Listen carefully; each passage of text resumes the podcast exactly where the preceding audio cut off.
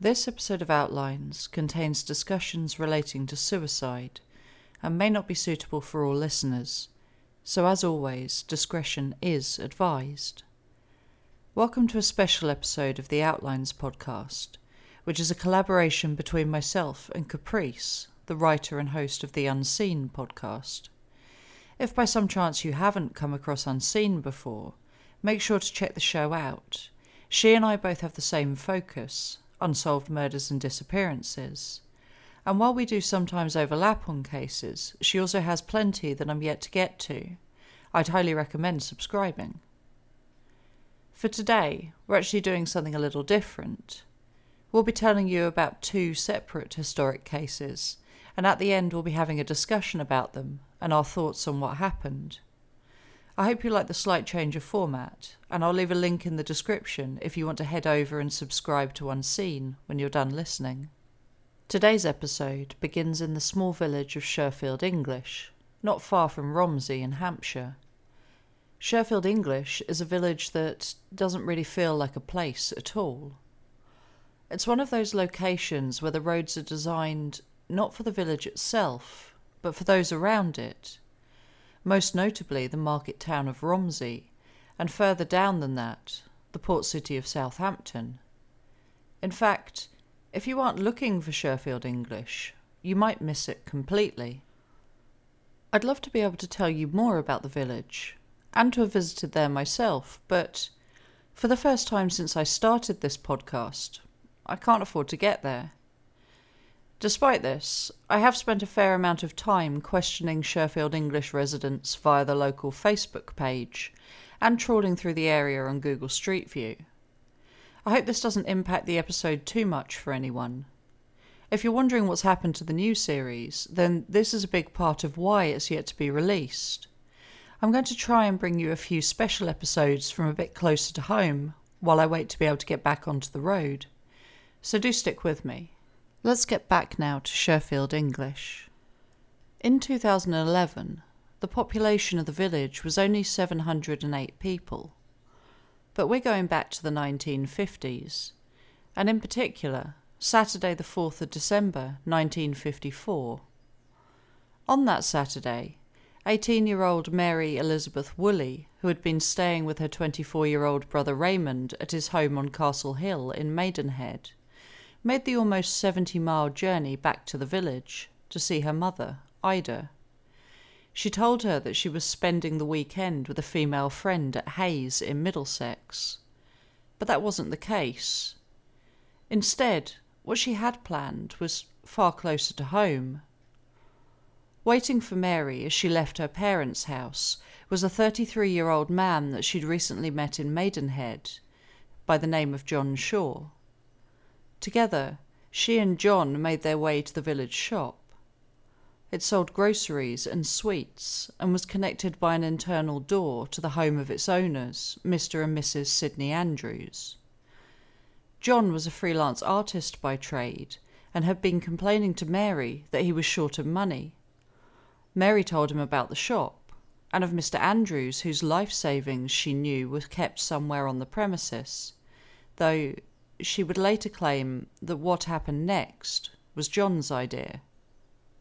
The couple made their way inside the house through a bedroom window, but when they came to the door which separated the shop from the home, they found it locked. It was then, Mary later told her mother, that she began to think about Mr. Andrews and how he would feel to come home and find all his life savings gone. John began to grow impatient telling Mary to break it down, you little fool. But she couldn't, and told him, I can't go through with this. The couple argued, and John, incensed, drove away, leaving Mary in Sherfield English. Ashamed of her actions, she made her way to the local rectory to spend the night in the hospitality of the rector and his wife. The next day, the rector's wife, accompanied by Mary, called in on Ida Woolley and she told her mother, I've been wicked and an awful fool, but I have met someone in Maidenhead and have been going about with him for six weeks now. When told the details of what had happened the previous day, Ida insisted that her daughter go to the police. Dutifully, she did as she was told. She was charged with breaking into the bungalow and a date set for her to appear in court. It would be in nearby Romsey, four days from then, on Thursday, the 9th of December, 1954. But by then, Mary would be dead, and the man who accompanied her would have vanished off of the face of the earth, if indeed he'd ever even existed. I'm Jess Carter, and this is a special collaborative episode of the Outlines podcast.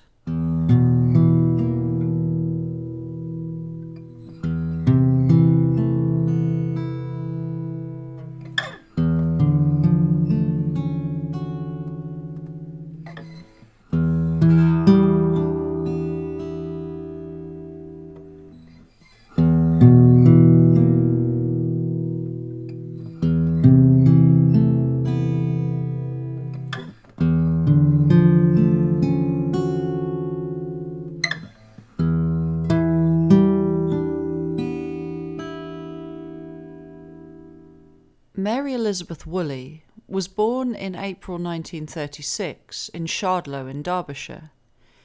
During her childhood, her family, mother Ida, father Raymond, and brother, also called Raymond, relocated to Hampshire, where Ida was a schoolmistress and her father a master at a private school in Watford. By the age of 18, Mary had had a number of jobs, including working as a clerk and a shop assistant before moving to Bath to work as a student nurse at a hospital there. Not long before her death, she left nursing during a period of what her mother later described as ill health. Following this, she moved temporarily into her brother's home in Maidenhead in the county of Berkshire. She seemed happy and gave no indication of financial or love life problems although Ida would tell the inquest that Mary was in debt to the tune of ten shillings after she'd put down a deposit on a suit. It was during her time in Maidenhead that she reportedly met John Shaw, who she kept a secret from her family. Not even her brother knew of his existence, and her brother would tell the inquest Mary lived here for six weeks before her death I've visited all my friends in the area since, but not one person has been able to tell me about Shaw. I showed Mary's photograph to other people, asking whether they ever saw her with the artist. They all said no. To her mother, Mary said that Shaw was about six feet tall, most unusual, attractive, and fascinating. They met, she said, because he used to run a car around Maidenhead.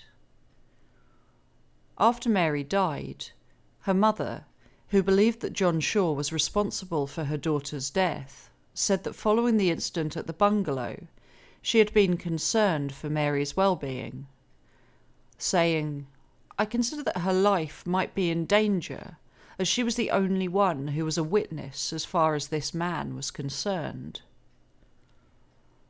On Monday, the 6th of December 1954, Mary and Ida called by Raymond's home to collect Mary's things. Ida remembered that at around 4:30 that afternoon, her daughter said she would go downstairs to make a coffee, but she did not return.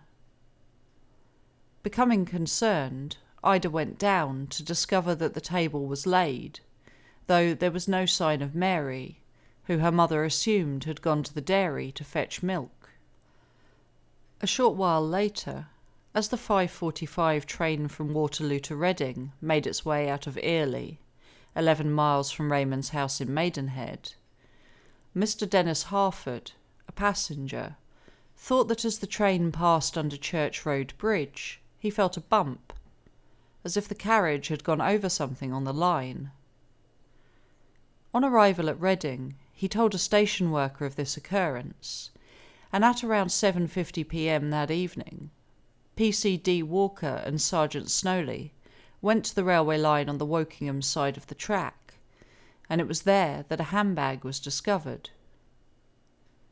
Inside the handbag was a letter addressed to Mary's brother as Mr. R.J. Woolley, Esquire. The note read Dear John, I am very sorry to have to tell you that I have got in serious trouble and have to go to court on Thursday. Mummy is sending a cheque for two weeks' rent. I don't know when I shall see you again. Love, Mary.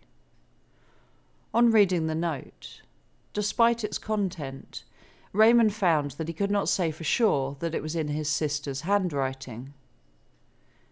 Also included in the bag was a notice instructing prisoners on bail about how to apply for legal aid. After the discovery of the bag, it did not take long for P.C. Walker and Sergeant Snowley to find Mary. Her body, which was laying on the opposite side of the tracks, was described in the papers as mutilated. And at the inquest, Dr. K. M. Fox said that, based on her injuries, Mary would have died instantly.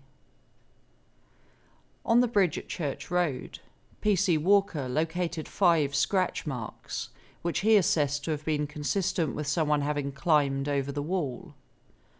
When he examined the train at Reading, he found signs of blood and flesh on it. Following her death, the local news was quick to pick up on the incident, saying that Mary must have been spurred into action and perhaps suffering temporary insanity brought on by the thought of bringing disgrace on her family.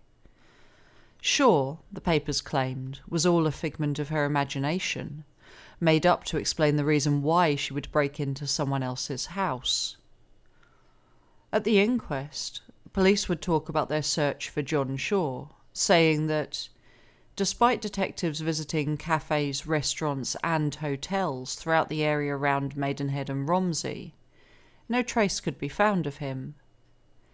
They said Mary's description of Shaw is such an extraordinary one, and the name such an easy name to remember, that we feel as if we should have found him by now.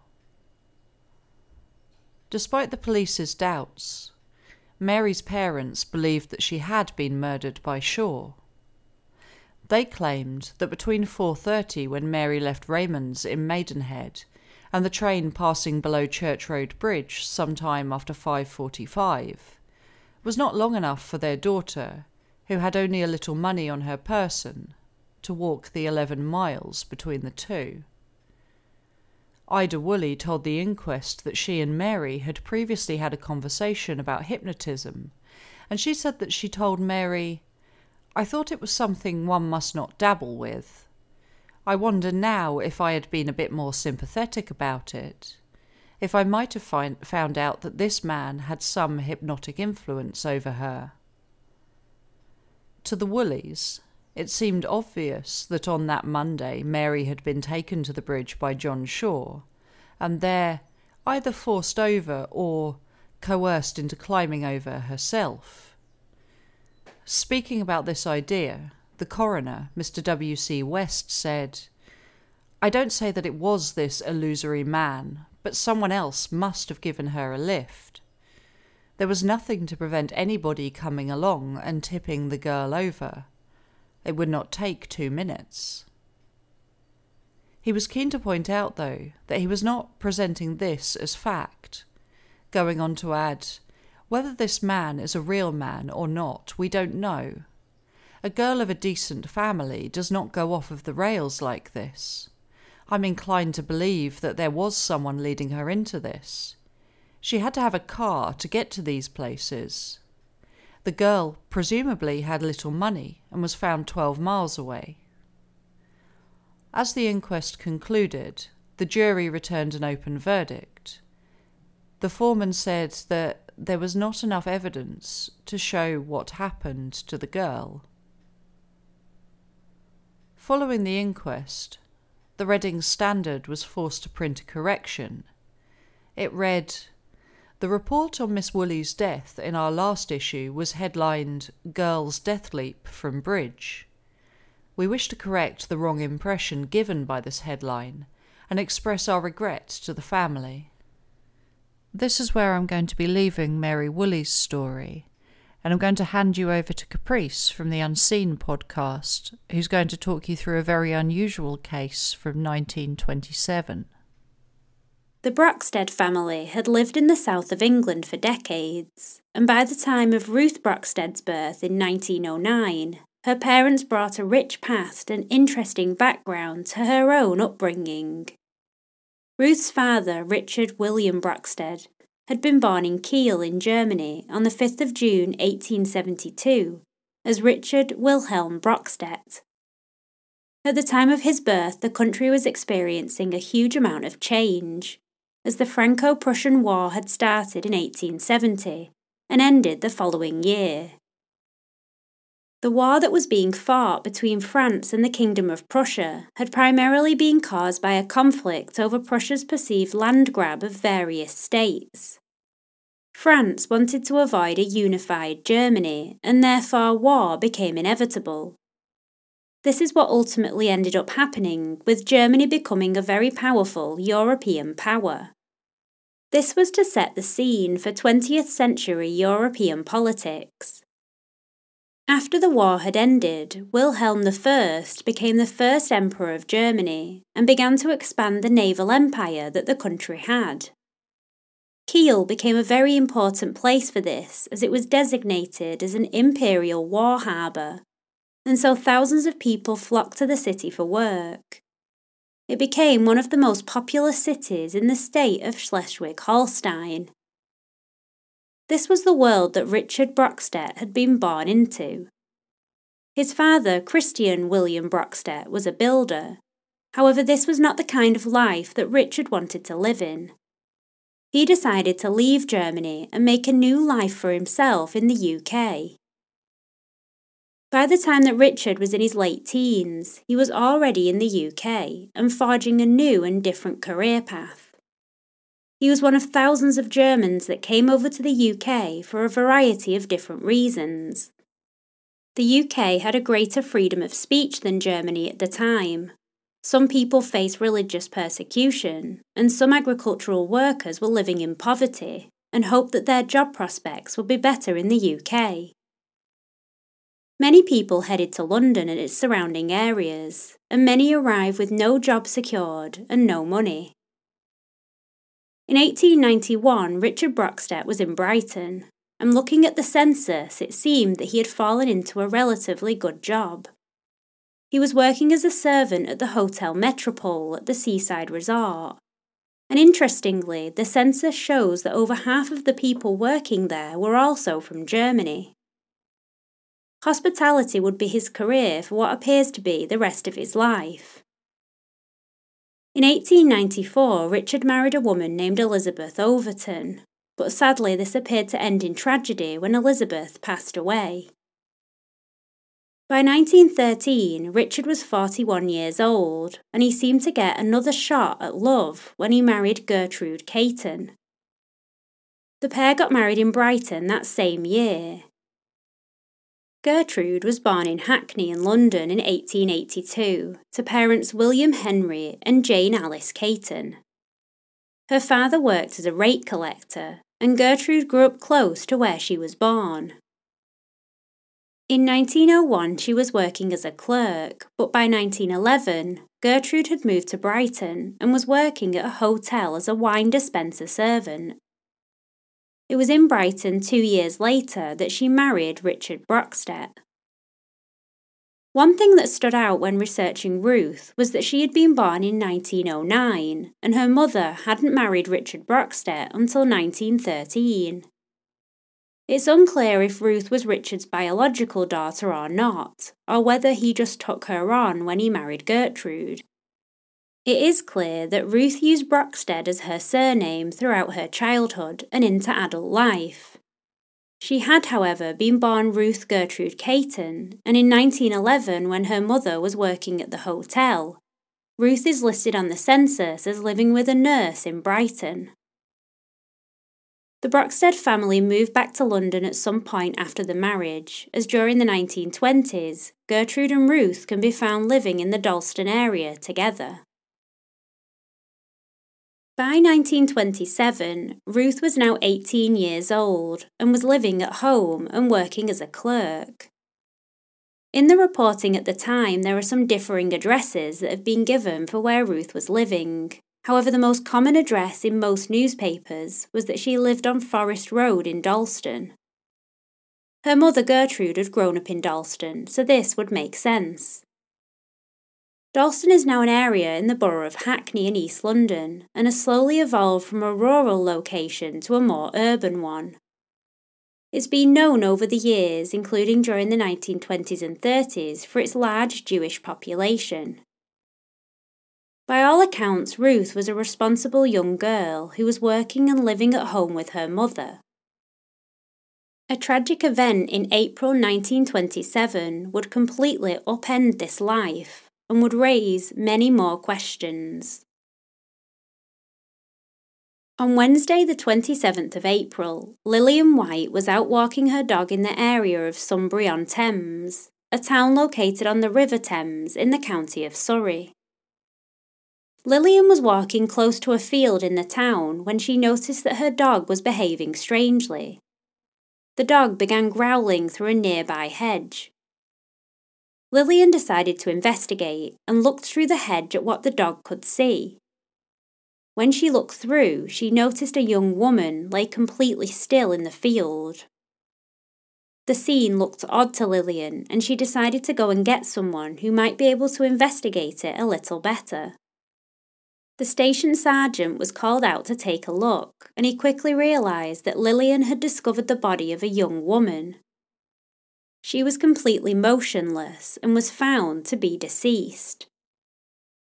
The discovery was shocking for the area and wasn't one that officers regularly came across. The scene appeared just perplexing. The young woman lay with one hand clutching a small bottle, and the other hand was up to her mouth, and she seemed to be holding two handkerchiefs in it.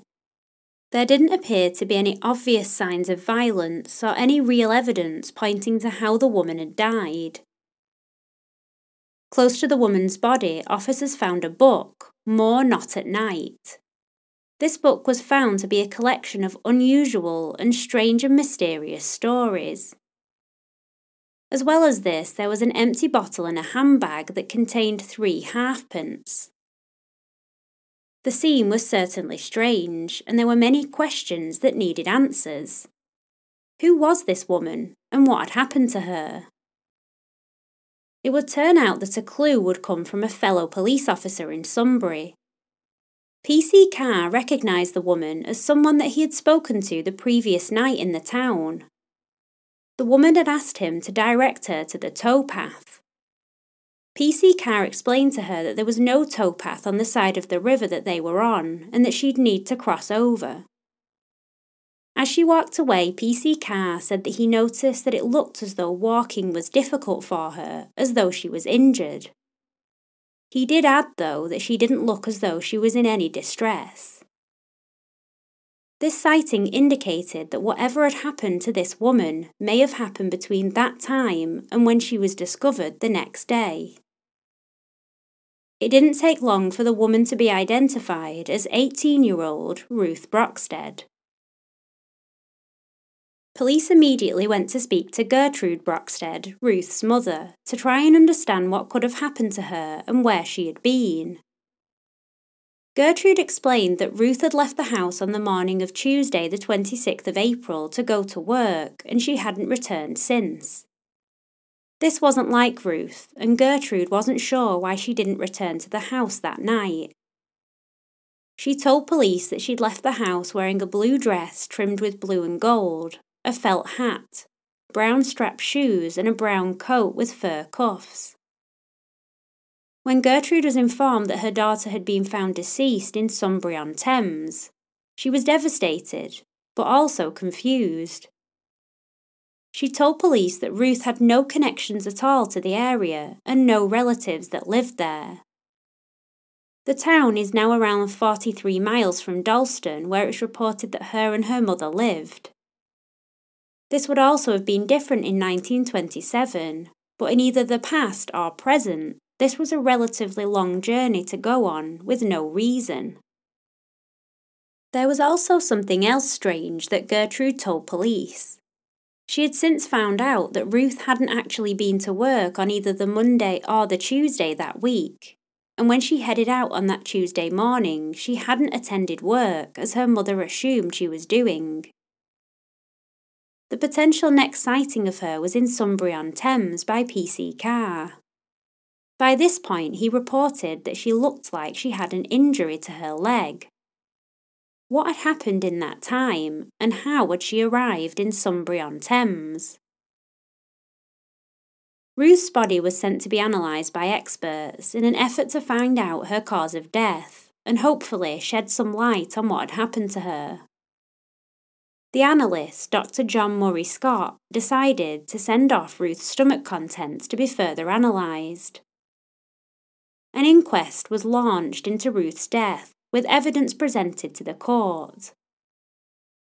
Dr. Murray Scott explained to the court that when the stomach contents had been analysed, something of interest had been found.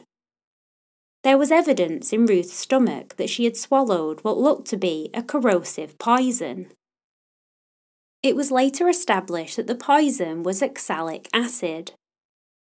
Oxalic acid is a potentially corrosive and dangerous substance when it touches skin for prolonged periods of time or is ingested in large amounts.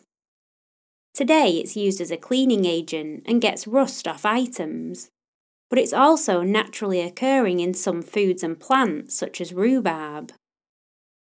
This was an alarming discovery but did explain why there were no outward signs of injury.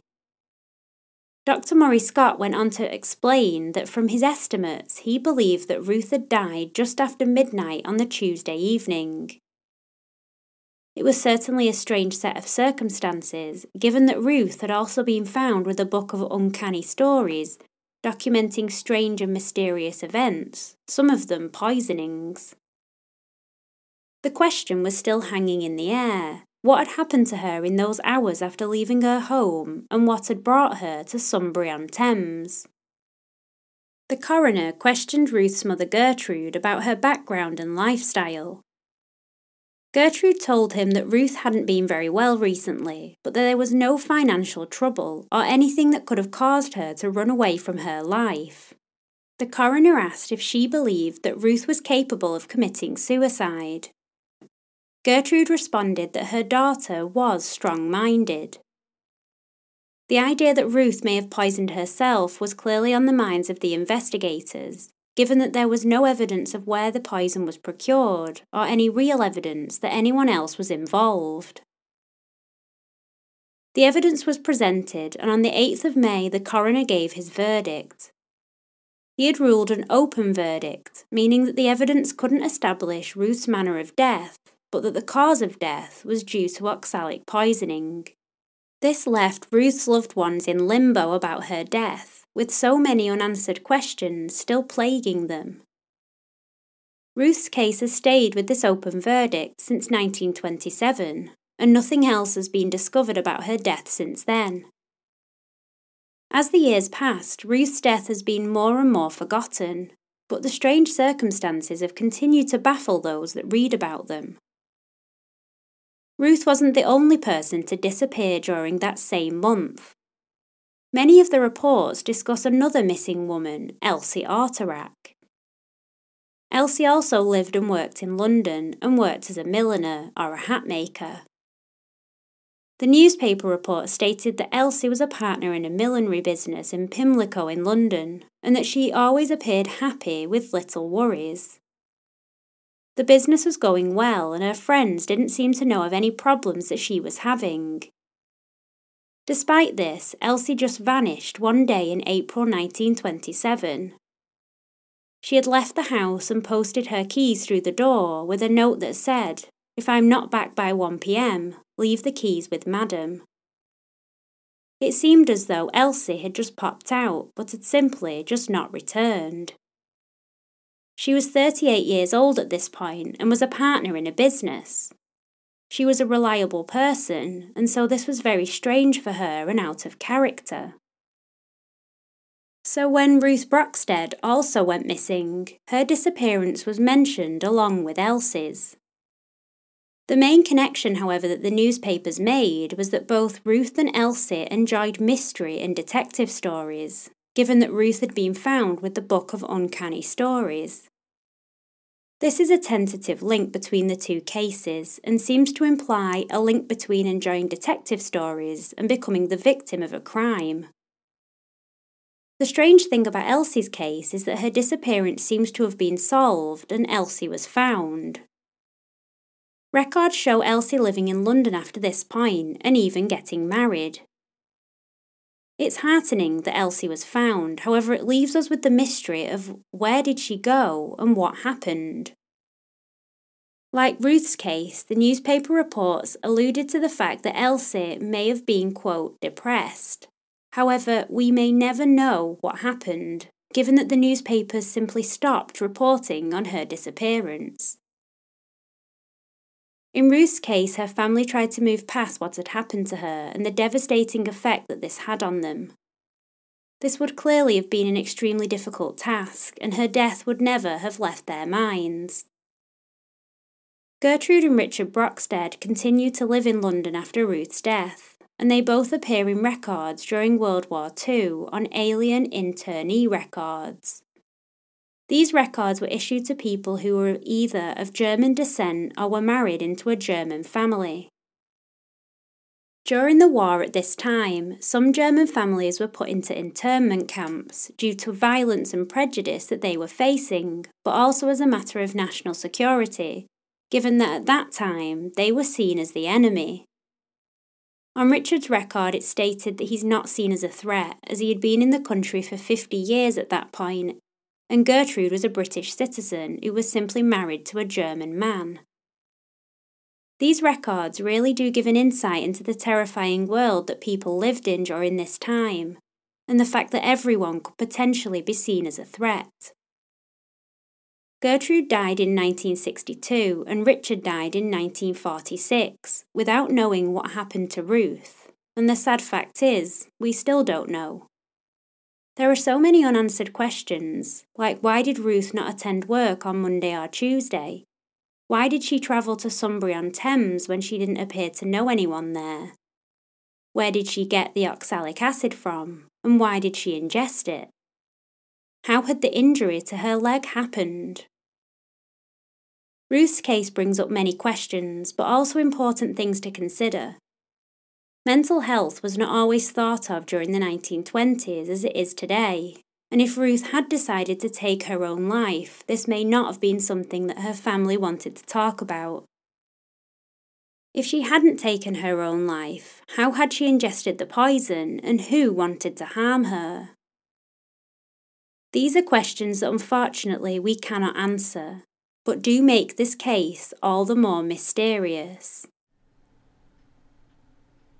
I hope you enjoyed listening to these two quite unusual stories. What's following now is Caprice and I having a chat about the two cases and a little bit about our working method and the way in which we come by our information. So it's something a little bit different, but I hope you enjoy it. Okay, Right. Shall we start by talking about Ruth Brockstead and about your process of researching it?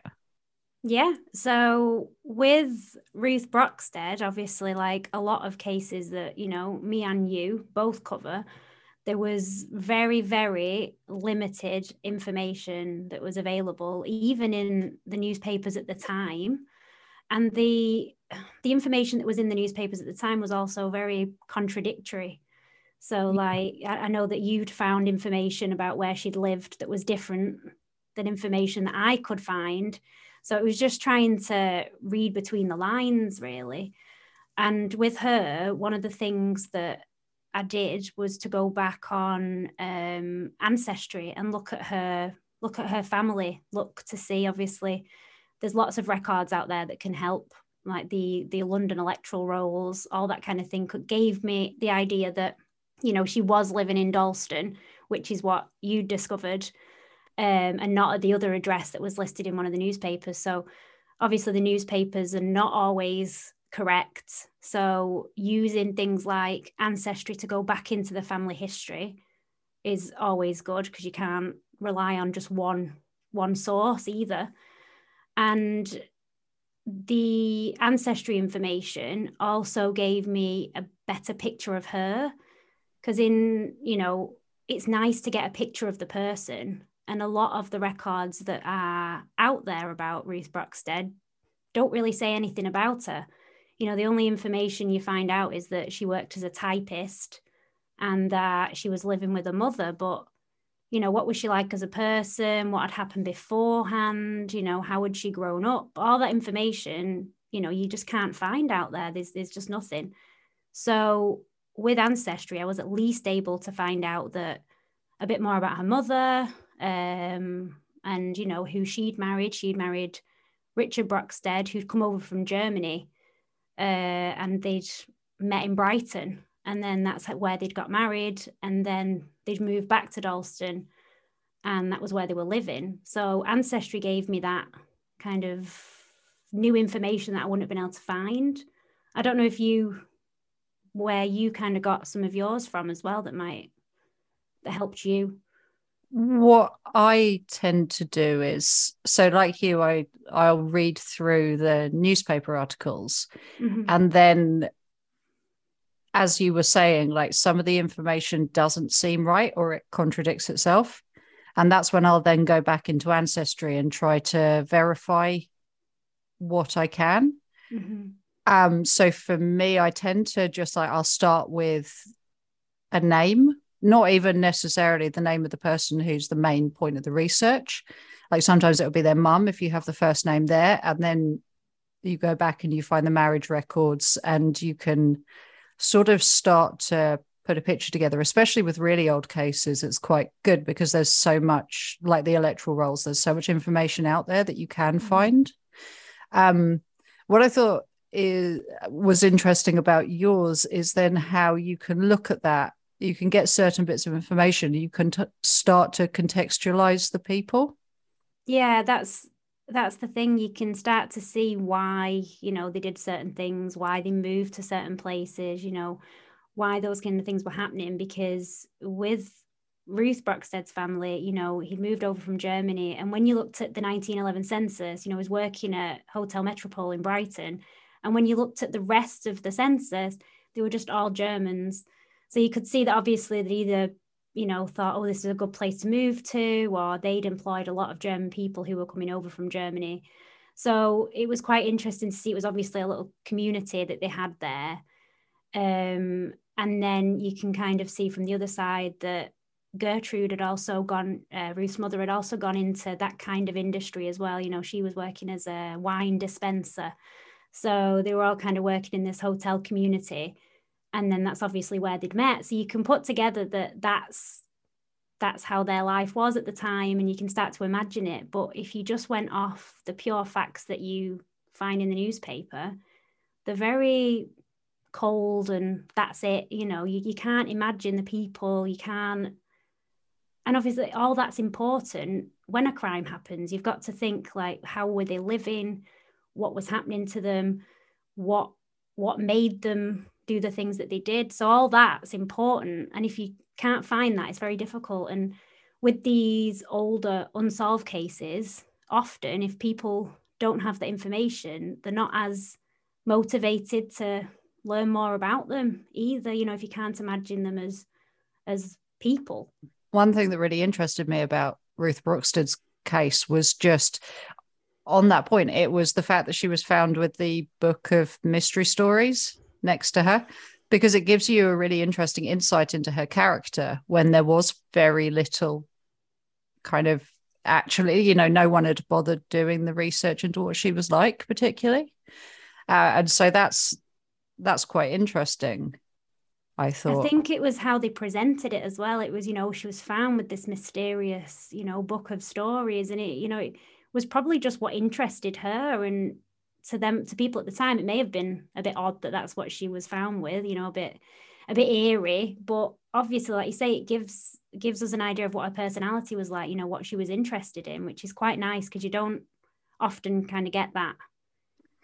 Did you uh, get the sense from reading the articles that people thought it was unusual for a woman to be reading a book like that? Yeah i did.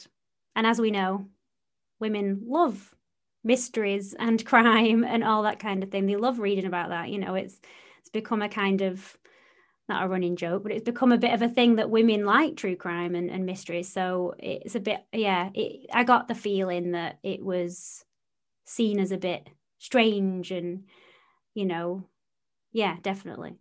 Yeah, it's it's interesting how that's kind of evolved, I think, like a mm. sort of, you know, the love of mystery stories and detective stories. Uh that I mean, because it's obvious that it doesn't matter whether you're male or female, if you're interested in that, you're interested in that yeah. But still, then as now, there's it's kind of um, it becomes a phenomena that women will be interested in yeah. these kind of subjects. And unlike when men are interested in these kinds of subjects, what I find interesting is that um, there's this sort of desire to get to the bottom of why a woman would like that. Yeah, we're saying it points to her character as in she's interested in it, but I think for them it was kind of pointing to a character as in, well, is this a reason why she, you know, we've found, you know, sh- she's been found this way? You know, is it to do with her love of of mysteries and you know, as if that's part of why she died? You know, I think it was made a lot bigger possibly than it than it was. Did you manage to find the book at all? No, couldn't find it. Did you did you find it? I yeah, I did oh. actually. Um oh. but it's not they're really was it called that... was it called that because i know in the newspaper when i tried to search it it didn't come straight up so i was like was it actually did it have another name or no it was more not at night i think yeah uh, which is what Uncanny, you'd found yeah uh, it was like an anthology that oh, okay had been put together by uh, a woman who it turns out was quite a famous uh, sort of compiler of horror stories, um, or at the time was, but it was the second one. So I think there was one called Not at Night, ah, if I remember right. right. And then More Not at Night was the second volume of them. Um, but yeah, they were all sort of like, I know in the newspapers it mentioned that there was one about was it poisoning or something to do with uh, that kind of topic. Mm-hmm. But then when you actually uh, look at the books, they're sort of, you know, it'll be like a sea serpent, that right. kind of. They're not. They're not a sort of generic detective mystery. They're more sort of horror and mystery, right. Uh, which maybe didn't fit in with the newspapers. Um, yeah, because it's of... not like it was an unusual thing for people to write about. I mean, we had Agatha Christie and, you know, all of these kind of things. It's not like it was unusual that someone would be writing a story where poison might have happened. And obviously, in older cases, you know, there's cases in like 1860s, 70s, 80s where poisonings happened. So it's not like it's it was an unknown thing to people at the time. This one though, I'd never heard of um, oxalic acid. I had to have a, I had to research, but it, it's just like a cleaning cleaning agent, and it can get like rust off things. But it's also found in like rhubarb and other fruits and uh, leaves and things, aren't isn't it? So I'd never heard of that one before. To be fair. No, I hadn't either. Although now I don't think I can properly look at rhubarb in the same way again. Yeah, I didn't realize that kind of thing came from rhubarb, so it's a bit, a bit scary. Well, yeah, rust cleaner and also delicious in a crumble. Yeah, very, uh, very different. Very nobody kind of tells you that kind of thing, but I suppose they won't, will they? They don't want you to know what you can get poison out of.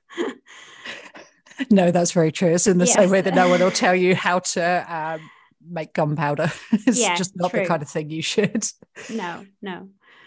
So, um, tell me then, after you'd sort of finished, what what do you think happened with Ruth?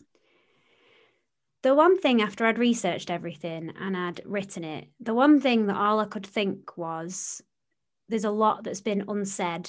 There's a lot of things that I don't think we've been told about um, for instance, when the coroner asked Ruth's mother, Do you think she would have committed suicide? And her answer was, Well, she was strong minded. Uh, it was just yeah. a bit of an unusual comment. and so I thought, well, I feel like there's something behind that that hasn't been hasn't been said. You know, so you think she she might have done were there issues but mum his mum her mum said no there, there was no financial issues there was nobody nothing to do with love you know any partners or anybody on the scene that could have had a, an influence on her apparently. Um, it seems like she pretended to go to work monday tuesday didn't tell her anything about where she was going and then on the tuesday just disappeared to sunbury on thames which is where she was found where she has no connection to according to her mother you know nobody mm.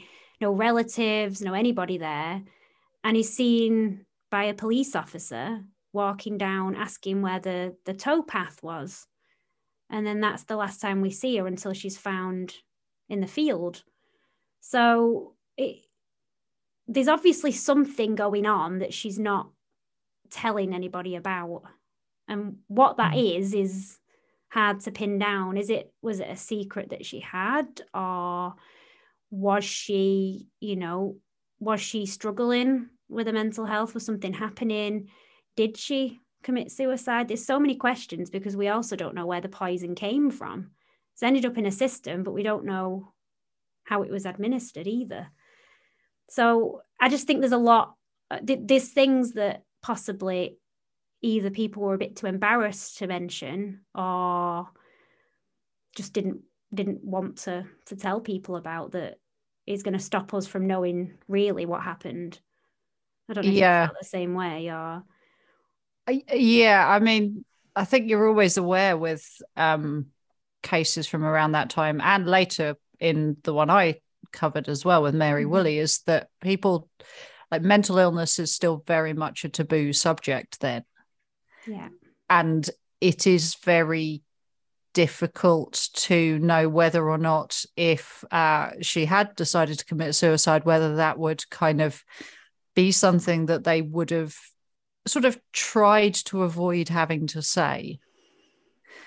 You know, like in the inquest, is there a sort of element of them going, well, we can't be entirely sure where she got the poison from. So maybe she didn't. Mm-hmm. And well, then yeah, they leave it open, don't they? So mm. it's sort of it feels like a get out, doesn't it? It's mm. quite a neat way of avoiding having to kind of look at those things. And the same with what you were saying about her mum kind of going, oh well, she was very strong willed. You know, obviously, yeah. if she'd decided she wanted to do something like that, just a bit of a yeah, you you she didn't really give an answer. It's very well. She was strong. She was strong minded. So, and then it kind of leaves it hanging. You know, mm. does that mean yes? You think she would have done, or or you know, because you know something was going on, or you know, if she was going to say no, she most probably would have said no, wouldn't she? You know. It's also there's just too many questions about it because you know why didn't she go to work for two days? Where where was she? For those for that Monday. And, you know, we know she then went to Sunbury on Thames. How did she get there? You know, we, we don't know any of those things. You know, was she alone all that time or was there somebody out there who could have maybe answered these questions but was just never asked? So this is it with things like her not turning up for work for a couple of days. You know, was that something she did regularly and mm. it was just never reported on? There's so many frustrating gaps in mm-hmm. the story and no way of really kind of finding an answer for them.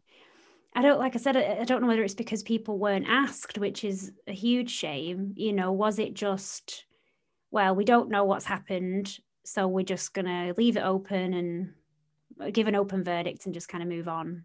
Um, but if they'd have dug deeper, would they have found some of these answers? Well, it's it's an interesting um, phenomena, I think, whereby uh, people kind of enjoy the mystery, and maybe if you dig a little deeper, that then goes.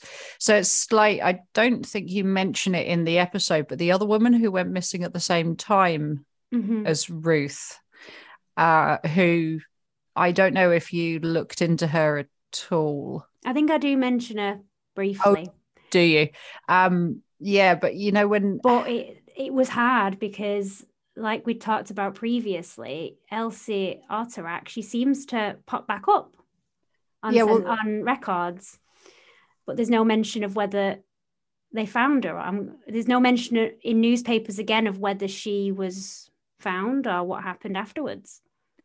I um what I thought was interesting about that is that there's quite a lot of coverage on Elsie Otterack's uh, disappearance, and then it just suddenly stops. And when I was reading it, I wondered if actually they'd found out what happened to her and it wasn't very newsworthy. So it didn't, because as um as I was saying to you before, I find her married down south yeah. by uh the 30s. So and it's a very unusual name. So mm. we're you're gonna have we're gonna have to assume that it is the same.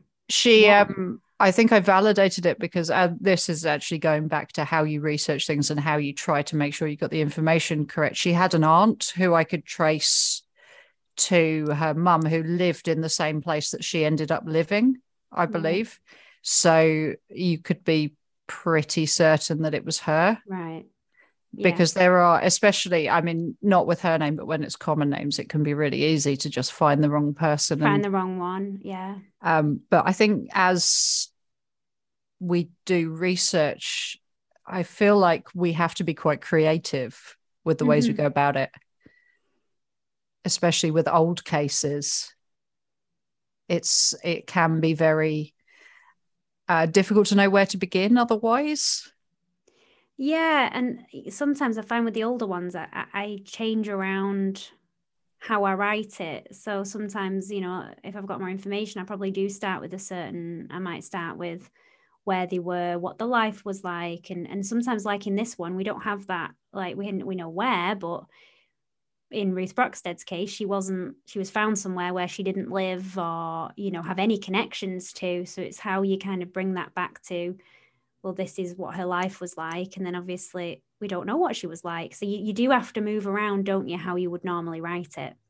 Hmm. Yeah. Um, it's there's certainly uh, like a formula that you follow and in an ideal world you have everything that perfectly kind of fits that formula and it can all yeah. just slot together into a nice episode but actually uh, there's something quite satisfying about the challenging ones mm-hmm. where you don't have all of that sometimes they can be the best the best mm. ones you know you because you've spent a lot longer on fitting it together and making it coherent. And it's quite nice that you know when you've put it together yours might be the only one out there where someone's actually bothered to do that. I don't know about you but sometimes if you google a case that you've covered and nobody else has covered it you know yours is one of the only ones up there that's even talking about that person. So that's quite nice when you've actually put this person's story together yeah um I think with the with the older ones, definitely like there isn't as much unless it's a really famous case for some mm. reason. There just isn't information out there a lot of the time, or it'll be uh, two lines on website that deals with uh, unsolved cases. Yeah. And that will be it. Um, mm.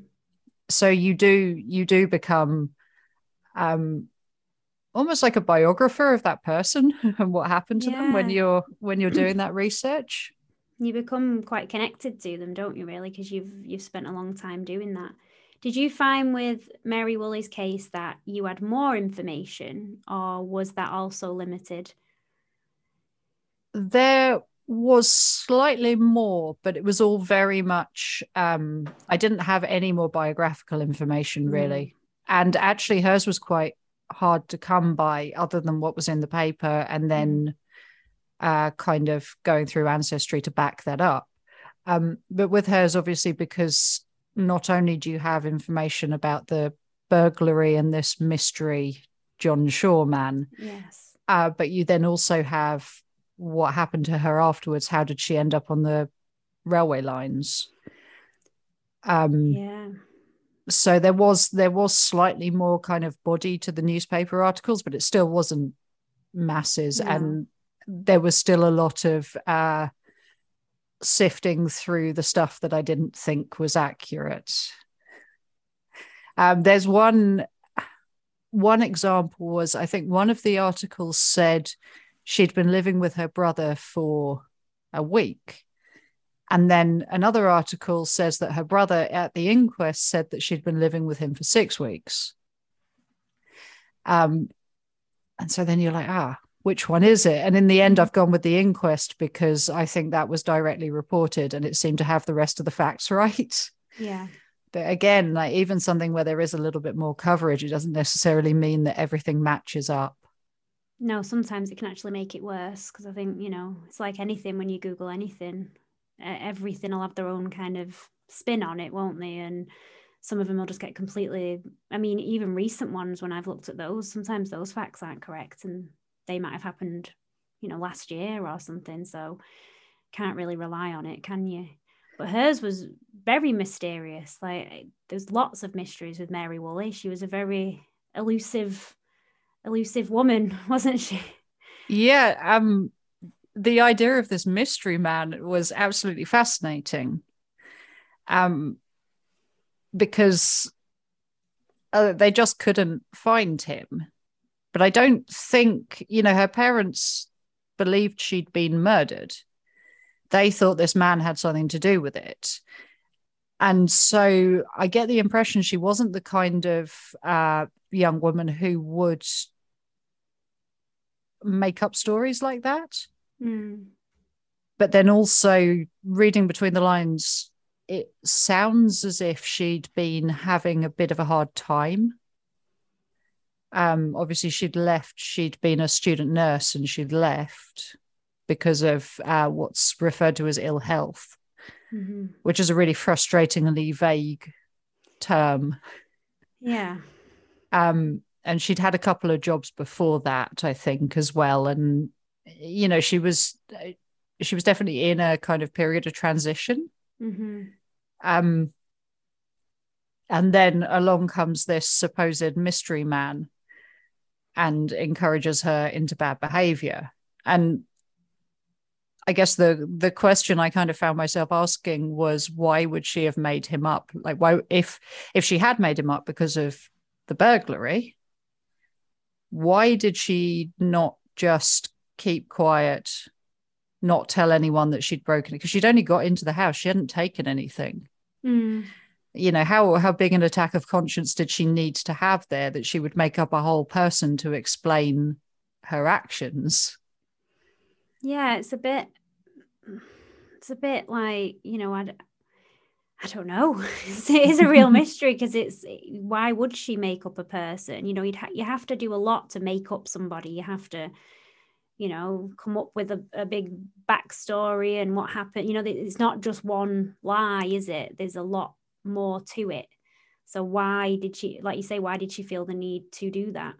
Mm, I if if it was just as simple as you know she thought she'd burgle this shop well she could have just kept quiet or she could have claimed she did it on her own because the end result would have been the same either way mm.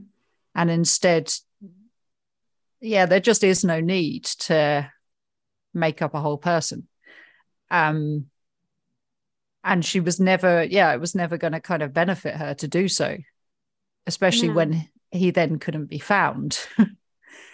No and that's you know nobody fitting that description with that name could be could be found. I mean how far do you think they searched for this for this man you know?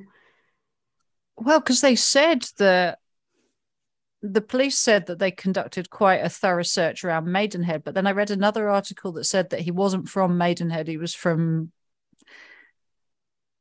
Southampton, maybe. I think she'd met him in Southampton on the day that they went to burgle the bungalow. Um, and so you sort of think, well, maybe the police were looking in the wrong place, or they perhaps because of the way that she died, they assumed that it had been suicide and then that influenced how hard they were willing to look for this man. Yeah, and the fact she met him on the day and then they decided to go and burgle somewhere is very well. She'd so she, apparently she had met him before. She'd been um he'd been driving around Maidenhead and they'd met each other. Mm. Um but yeah, on the day she travelled from Maidenhead to Sherfield English, told her mum that she was going to see a friend in Middlesex, I believe. Mm-hmm. And then she'd apparently gone to meet him. Uh, one article said it was in Southampton, the other said it was in Sherfield English. Either way, that's where they end up um, when they then go to burgle the bungalow and shop. Uh, and the whole thing is just, it's so odd. If she wasn't being encouraged by someone else to do it. You know what what was going on that would lead her to that? And then you know if there was something else going on would it then be the same thing that might uh, lead her to take her own life? Yeah. Uh, the thing i think are they connected or are they completely separate incidents? You know you've got to be inclined to think that obviously they are connected because they've happened just you know one's happened before the other and they seem to be both be out of character for her. But in what way then are they connected? Are they connected by just her? You know are they connected by something that was going on with her that we're not aware of or you know her parents might not have been aware of? Or are they connected by this mystery john shaw? Are they are they connected by him coming onto the scene or just by something going on with with Mary Woolley. Because mm, her mum speaks about the idea of hypnotism and saying, "Oh, she she, you know, maybe John Shaw was hypnotizing her into it," and I can only imagine that she really wasn't the type of person who'd do that sort of stuff if her mum would assume she'd been hypnotized. Mm-hmm.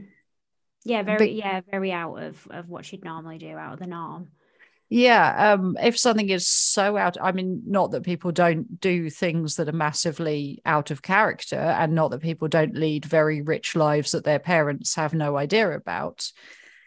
But at the same time you know you can't you can't look past the fact necessarily that her mum was incredibly surprised that she'd have done it. Um, mm. um and it was shocking. Um i think uh, the inquest, the they say, oh, she was a nice girl from a nice family, doesn't do something like this. It was similar to that. Um, and that's that was kind of interesting to me because you that's something you hear a lot as well, isn't it? Like yeah. it all you know, she wasn't the type. She came from a nice middle class family. Yeah. Like no it way. could possibly happen. You know, we've got to remember that both her and Ruth Brockstead, you know, they were 18. Hmm. So when you're 18, you don't make the best decision. You know, even in 1927 and in the 1950s, you don't make the best. And now, you know, you, you don't always hmm. make the best decisions, and your parents don't always know every single thing about you as well. Oh, yeah, absolutely. I think that um, were she to have burgled the bungalow on her own, like I, I still don't understand why that then would lead to her killing herself. Her no. her mum was obviously relatively understanding, especially because she thought that this mystery man was involved. Mm-hmm. So then, how does she? How that leads into her, you know, ending up on a bridge eleven miles away from Maidenhead? I have no idea. No, because even if she, as we'd said, she'd made up the fact that she, that John Shaw had helped her, you know, commit, you know, do this burglary, and she told her mom it was, oh no, it wasn't me, it was, it was him. He was telling me to do it. That would make sense if she then wasn't found where she was found, you know, and she hadn't died. You know, she was trying to kind of cover it up. But like you say, how then does that lead to the to the other you know how does that lead to her committing suicide or ending up where she you know where she did? Yeah you you sort of feel like you know she was living with her brother. She was probably on relatively good terms with her family. If there was something else going on they would have been aware of it. Mm. um but there is absolutely nothing that kind of puts all these things together and says, well, of course, she attempted to burgle a bungalow, got caught, or not even got caught, handed herself in, and then killed herself. You know, it's there's quite a lot of uh, leaps of faith you have to take there to get to that conclusion from mm-hmm. where it starts. So it's a really fascinating case because, you know, the other option is that perhaps she did get pushed over the bridge. Mm-hmm. Um, there was the policeman who found her body and who'd uh, looked around the crime scene said that he'd found scratch marks on the bridge consistent with someone having climbed over and i couldn't quite work out how you would leave scratch marks on a bridge if you were just climbing over it when i when i saw that as well i thought is it just convenient is it just that he saw some marks that were already on the bridge and just in his mind knowing what had happened in hindsight oh well this is probably where she went over the top you know. But how do you if someone pushed you over you wouldn't really leave that many you wouldn't leave that many traces surely. You know she's not going to leave she's not have gouged bits out of the bridge on the way down. It reminded me if if it were her who'd left the fingerprints it reminded me of when people try to commit suicide and then change their mind midway through mm, yeah. and they try to grab on to something but then you know they, again like it would be impossible to say, ah, oh, these scratch marks are caused by her grabbing on because she didn't, she decided against committing suicide, and these scratch marks are caused by her grabbing on because someone's pushed her over. I suppose it depends what the scratch marks are. You know, he's saying scratch yeah. marks. Are they, are they just superficial marks that have just been left on the bridge, or are they? And when did they find these? Did they find them immediately, or was it sometime after, or you know? Hmm you don't know, do you? So it's and it said something about there was. I mean, this is quite you know, not gory, but you know, there was blood and flesh on top of the of the train, wasn't there? They they found yeah they found blood and flesh on the train. Mm-hmm. Um, I don't think it said on the top of the train specifically. Just on the train. Yeah. Um, mm-hmm. as if it had hit her. But then mm. also they said she died instantly, and I couldn't work out if she died instantly from going over the bridge or if she died instantly from going in front of the train. In front of the train, yeah. Um, there's a lot. It was a very sort of vague sounding inquest. Mm-hmm. Yeah, really. Um, but I know ham- a handbag went, and then she went. Well, you yeah. add to that the fact that she'd uh, laid the table for coffee mm. before she'd gone. Yeah.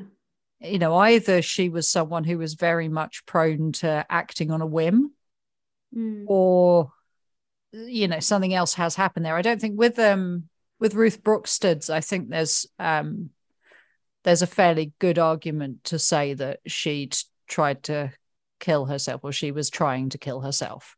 And then in this case, I think it's there's a much more vague argument.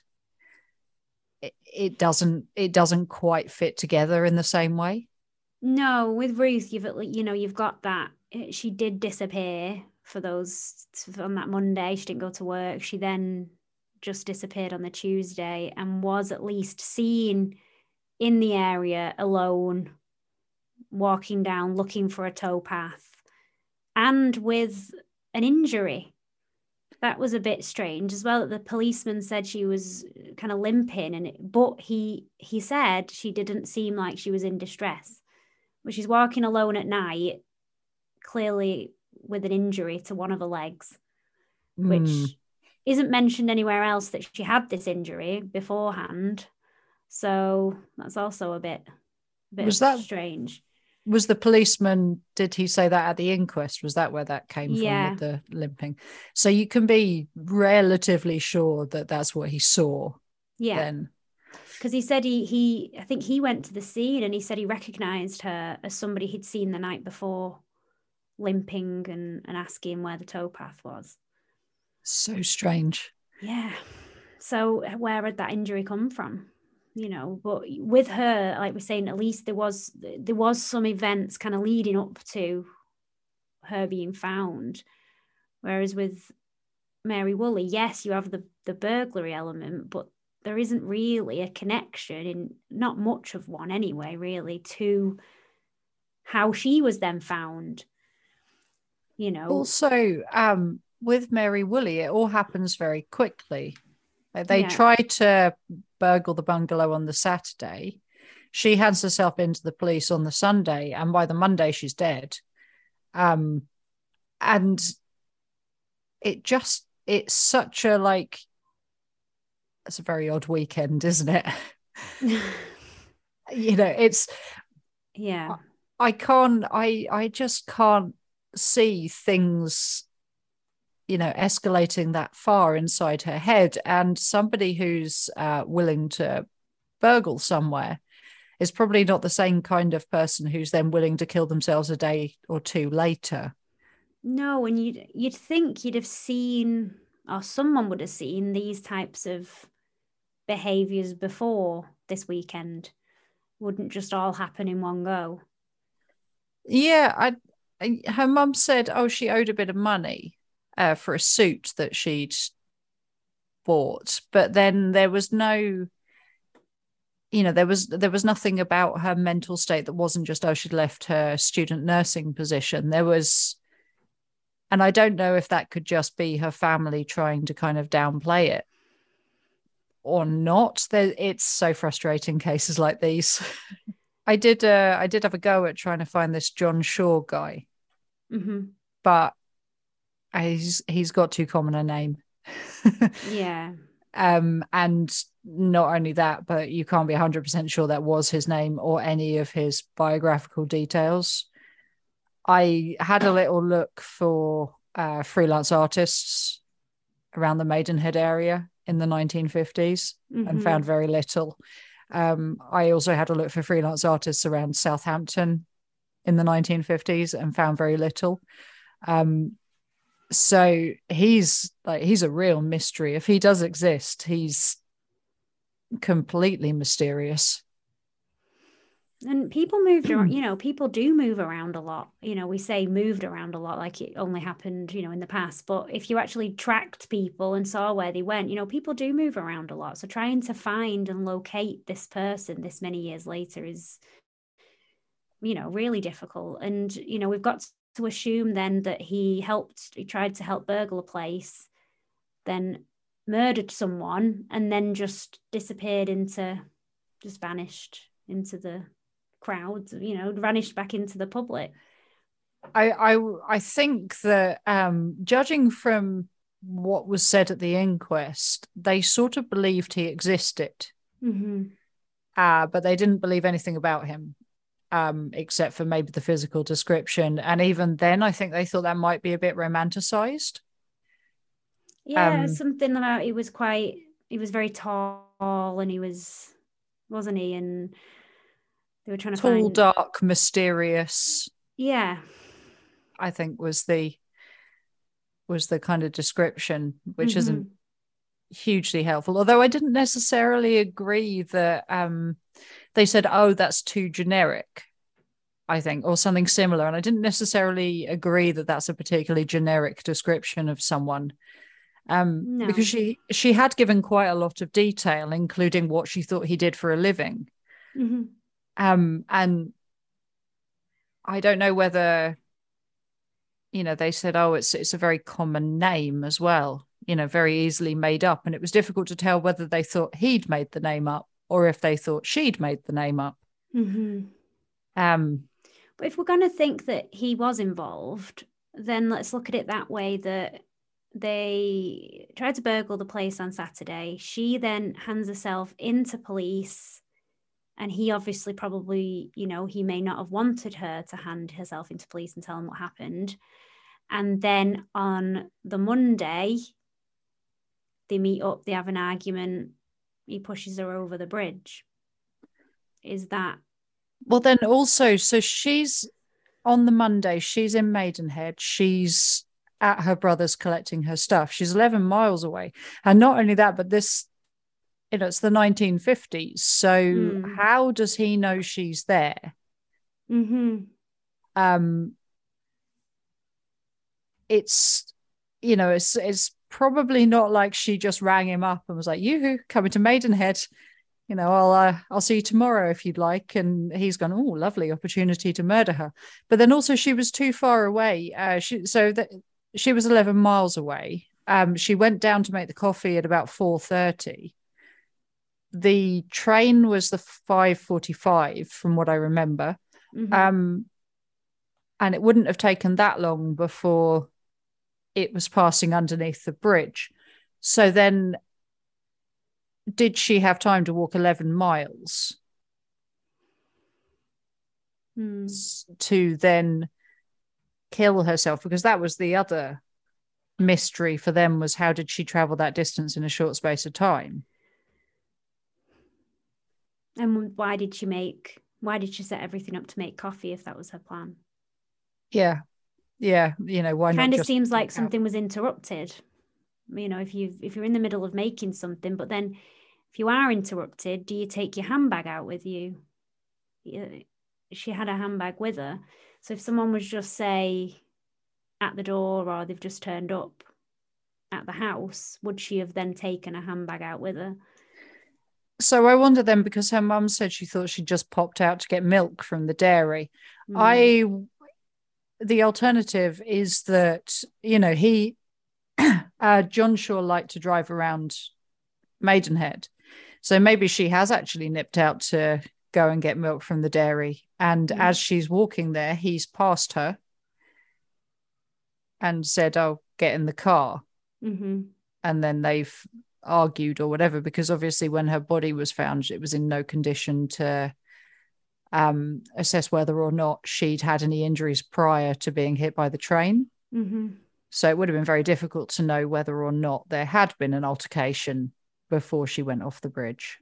I feel like that not you know not, I'm not saying that specific that's specifically what's happened, but I feel like that makes more sense than she set everything up for coffee. She'd handed herself into police. She'd done all these things, and then gone out to commit suicide.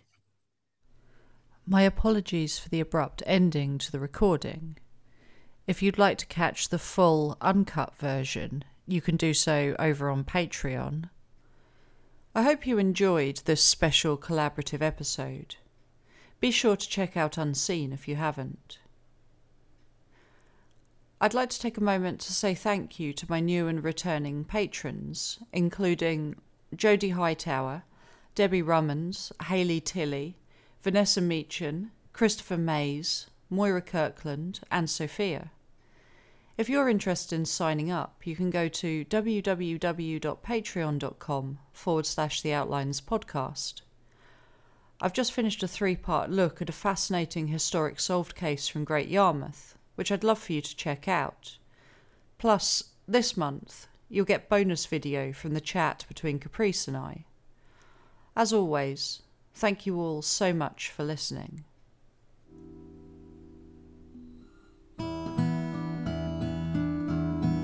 This episode of Outlines was researched, written, performed, and produced by Jess Carter.